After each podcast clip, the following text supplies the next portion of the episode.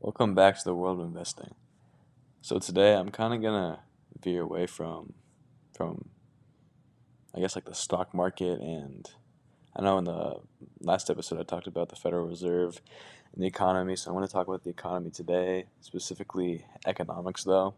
And I don't want to confuse people because economics and finance are completely different different fields. So I just want to make that clear before I sort of dive into economics instead of talking about um, finance and investing today.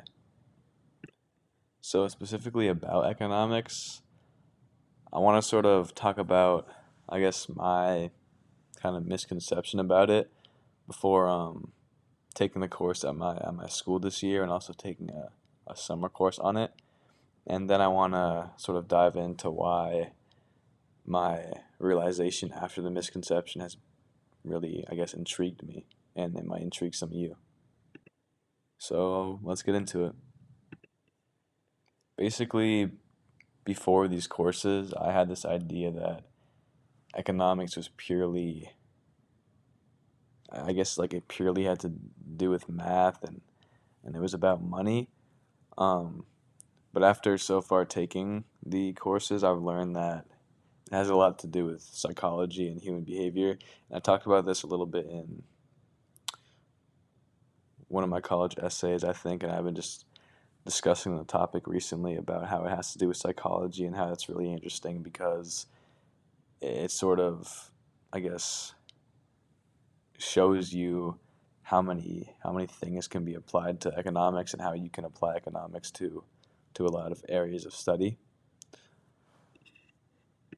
and economics obviously like intertwined with humanity. Um, the choices made by individuals basically become, I guess, like the architects of, of market dynamics, and that kind of, I mean, shapes the flow of supply and demand. Each decision, from significant investments to to everyday expenses, contribute to the intricate, I guess, tapestry of market statistics, whether one um, decides to spend more on a specific product, um, increasing demand, or they refrain, which would uh, create an economic devoid, uh, every individual action resonates within the market. With behavior economics, um, a fusion of psychology and economic decision making, uh, within this domain, individuals craft, I guess, astute economic choices through um, a lot of analysis of how things are going, the present situation.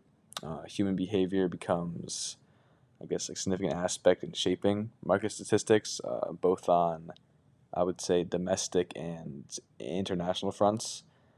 The economic model of human behavior, it sort of endeavors to, to show the rationale behind rational economic decisions, and it offers insight, for example, um, into why some people opt for like choice A over choice B.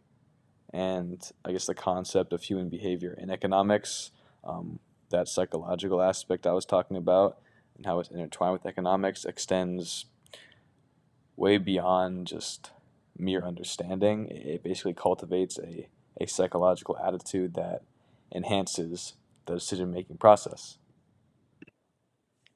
the impact of human behavior on various economic statistics extends its influence to the realm of international trade, where I guess subtle shifts in behavior yield substantial changes.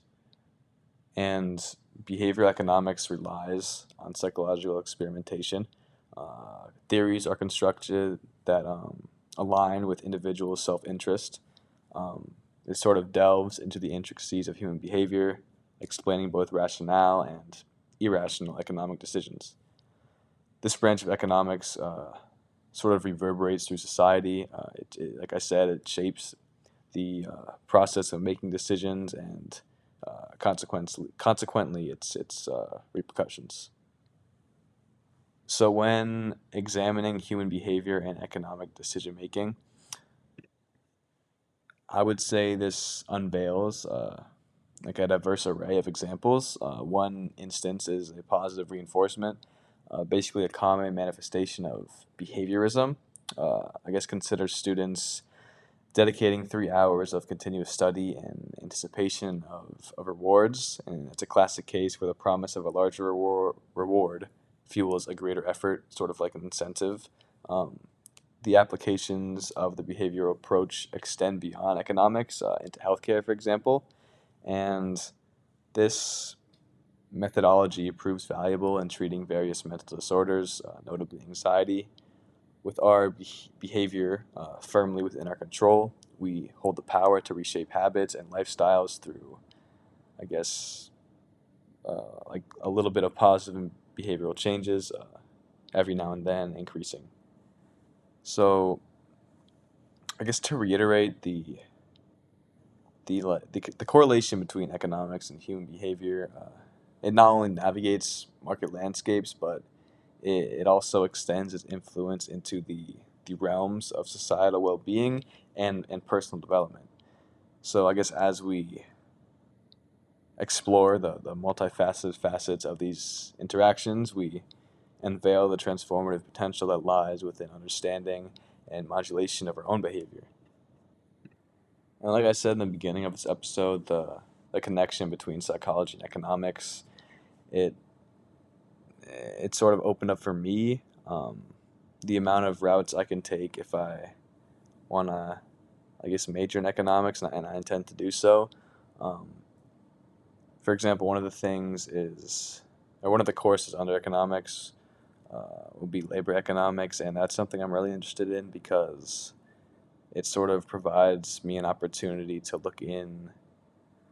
Um, I would say look in at the issues in society, and, and it can provide me with the opportunity in the end to address them and highlight them. Uh, for example, I could answer the question why are there wage gaps due to gender and race? Um, as a Latino, I recognize um, historical trends with unfair wages, and it's obviously an issue that, that currently persists. And I, I that's something I want to look into because I don't have a lot of information about that. But by researching, for example, I guess that that that topic within labor economics, it would it would help me answer the question about why there is um, wage gaps and possibly help come up with a solution to, to end this unfairness in society.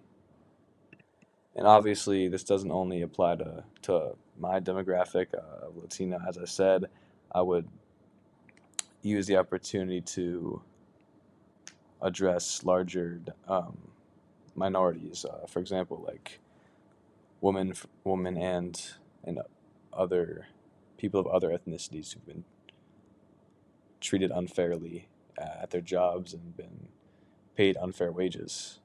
I remember um, looking into going back to Latinos being paid unfairly, how Latino females are paid even less than Latino males, and that's clearly a big problem with wage gaps already pertaining to, to ethnicity and race.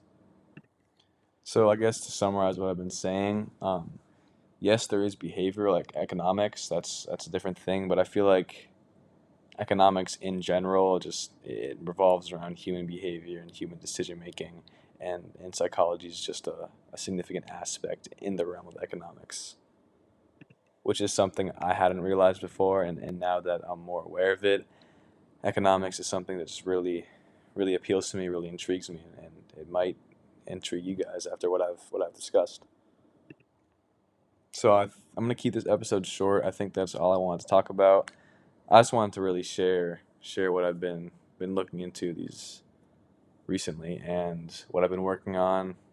Um, I guess like what's interested me and I thought it might interest everyone else. So, with that being said, thanks for listening.